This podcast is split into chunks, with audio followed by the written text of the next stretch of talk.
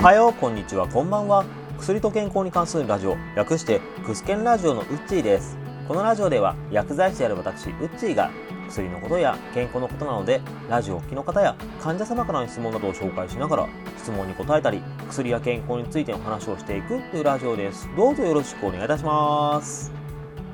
第50回配信からしばらくいつもと違う感じの配信をしておりましたが今回から通常放送に戻ります。第50回お聞きの方はご存知かもしれませんが都合により現行配信状況がピンチになりました。第51回と第52回配信の内容はあちこちの勉強会とかで話をしていたことなので原稿を作らないで済む内容でした。でそれと第53回54回放送ではおじさんのアウトプットのドスコイさんに来ていただきました。おかげで急場をしのぐことができました。ドスコイさん本当にありがとうございました。今回のテーマは最近増えてきた歯科。とか歯医者の受診に関するものです。コロナウイルスが猛威を振るっていた頃は感染予防対策などで歯科での受診や受診人数を制限しているというそういったクリニックが多かったです。がコロナが5類になるよというニュースがよく流れるようになった頃から歯を抜いたりとか神経を抜く顎の関節部分の治療そういったのをされる人が増えてきているなというふうに感じられます。ではそんな歯科に関することでいただいた質問を今回ご紹介させていただきます。それでは今回の質問はこちら。歯周病になると太るの？歯科受診をされた患者様からいただいた質問なんですけどもその患者様はやや大きめの体格をされております。でその患者様が歯科に受診をして治療をしている時なんですけども医師へま歯治したら食べ過ぎないように気をつけるよと話したところ歯科の位置からは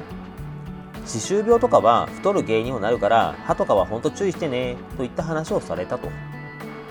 治療中ということもありましてあまり詳しく医師には聞けなかったけどもえ歯周病がなんで太りやすいのかというのをもっと詳しく聞きたいよということで薬局の方で質問をいただきました。でこの歯周病ここ数年なんですけども歯周病がさまざまな病気を引き起こすよと言われるようになってきております。歯周病の悪化による歯茎の炎症これが続きますとよく歯周病菌というのが増加するんですけどもこれが血液の中に入っていきます。その歯周病菌が血糖を下げるインスリンの働きを邪魔して血糖コントロールを悪くするよう妨げるよと言われるようになりました。血糖値を悪化させやすくなるので糖尿病になりやすくなるよとも言われるんですけどもそれと付随してインスリンこれインスリンは糖を下げる時に糖を脂肪に変えて体に脂肪を蓄積させるよという作用があるんですけどもインスリンの邪魔をすることでインスリンが血糖を下げるのにより多く必要になります。そしてインスリンが増えると脂肪を作りやすくなるとなりまして結果的な太りやすくなる原因になると言われます。なので歯周病になると太りやすくなるよと最近言われるようになっております。またこの歯周病菌なんですけども血管の中に入った時に血管の壁にくっつくと。でそうして血管にどんどんどんどん蓄積、まあ、溜まっていきまして血管の中で出来物ののようになると。でそうすると出来物によって血の流れが悪くなってしまうよとかで出来物が熱くなっていくことで血管の動き自体を悪くする。そういうのが起きると言われております。これによりまして血管の動きが悪くなる、ま血の流れも悪くなって動脈硬化という病気を進行させるよと言われたりもします。血の流れが悪くなったり動脈硬化こういったのが起こりやすくなることで心臓病のリスクを上げるとも言われております。心臓病までいかなくても血管の状態が悪くなるので血圧が高くなる。こういったのも出やすくなると歯周病には言われております。このようなことから歯周病が全身のケアをするためにも注意が必要な病気と言われるようになっております。8020運動という言葉を聞いたことがありますでしょうか？これ8020 80歳でも自前の歯が20本以上あるような、ま生活習慣をしましょうねということなんですけども歯がたくさんあることでよく噛むというのは認知症とかあとは糖尿病とかに対してもそういったいろんな病気に対して重要な対策になるよと言われておりますなので歯は大事だよと言われてるんですけどもこういった歯周病にも注意が必要だよということで8020運動は最近ではより多くのところで聞かれるようになっております歯周病予防にはよく言うプラークまあ、歯垢とか、まあ、歯の赤と言われるものですね。これを除去するのが大事だよと言われております。歯の表面とか、歯と歯茎の境目とか、歯と歯の間、こういったところに付着している白いネバネバとした塊ですね。これは歯の汚れというだけでなく菌の塊という面もあります。なので定期的に歯磨きをしてこの歯垢とかプラークを除去するのが大事です。また時間とかに余裕のある方ですと歯医者さんで歯石とかを除去するのも大事と言われております。あとこういった歯周病予防にとって大事なことはよく噛むことです。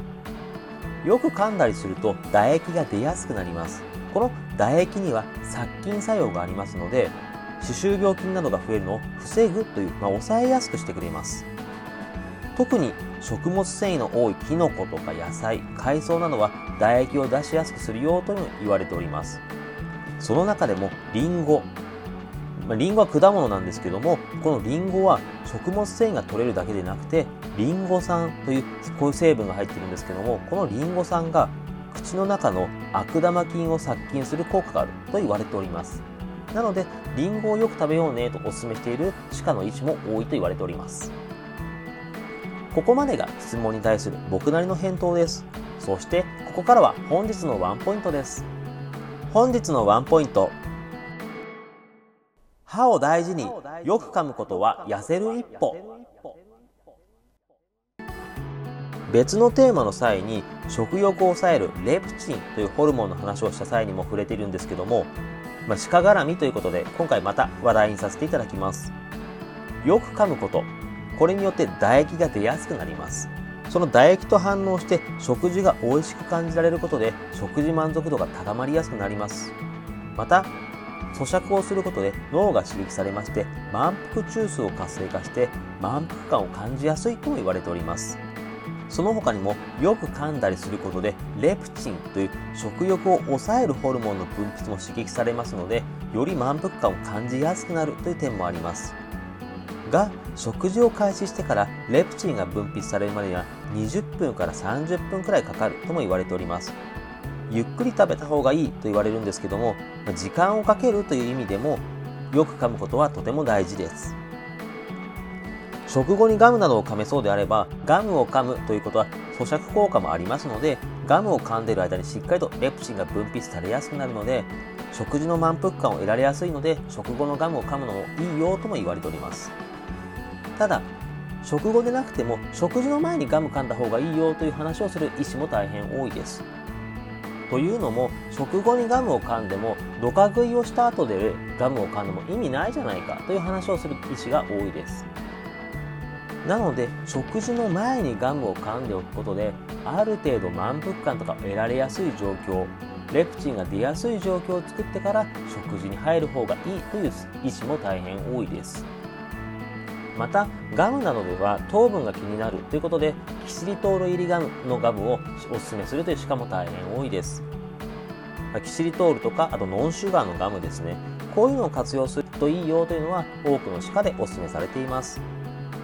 僕自身のキシリトール入りのガムは食べ過ぎる下痢をしやすくなるとか糖分が少ないと言っても摂取してしまうのは結果的には血糖値どうなのっていうところもあるとは思ってるんですけどもただ普通のガムを噛むよりは圧倒的にシリトルガムとかノンシュガーのガムの方がいいですし結果的には食事満足度を上げるという意味では食後のガムとか食前のガムは個人的にもいいんではないかなと思っております。食事に時間をかけれないことからこそ試してみるのをお勧めしております。実際のところ食事に時間をかけれないというのはデータでもしっかりとあります。古くなってしまうデータでもあるんですけども1日の食事の咀嚼回数と食事時間これを調べた報告によりますと戦前の一般的な食事においては1回の食事で1420回噛み食事時間は約22分あったと。それに対して現代の食事では1回の食事での咀嚼回数が620回。食事時間は約11分と噛む回数食事時間ともに減っているというデータがあります。近年ですが日本人の肥満率の増加が問題になっております。これ年代がずれるんですけどもあまり古いデータすぎると食事があまりにも文化が違いすぎるからということで昭和50年代頃からの統計データになってしまうんですけども日本人男性の肥満率が昭和51年では15.2%だったのに対して平成30年頃では約30%と2倍くらいになっています。ちなみに女性は昭和51年で21%ほど。平成30年頃でも20%ぐらいでほぼ変わらずなんですけども男性の肥満率がかなり増えていると言われております。これは男性の場合は仕事などで外食が多いこととかアルコールをよく飲むことなどが理由として挙げられますが根本的に咀嚼回数が減ったり仕事とかで食事の時間をかけれないことも理由の一つじゃないかと言われております。忙しい現代だからこそ食事に時間をかけれないからこそよく噛むことを意識すること。シリトールインのガムなどを活用するのをお勧めしております。今回はこんな感じです。今回も最後までお聴きいただきまして誠にありがとうございました。また次回も聴いていただけると大変嬉しいです。それではまたお会いしましょう。このラジオで話す内容はあくまで一つの説であったり一つの例です。医師の方針や患者様それぞれの状態で治療方針は違いますので、自身がかかっている医師や看護師、薬剤師などの話を優先するようお願いいたします。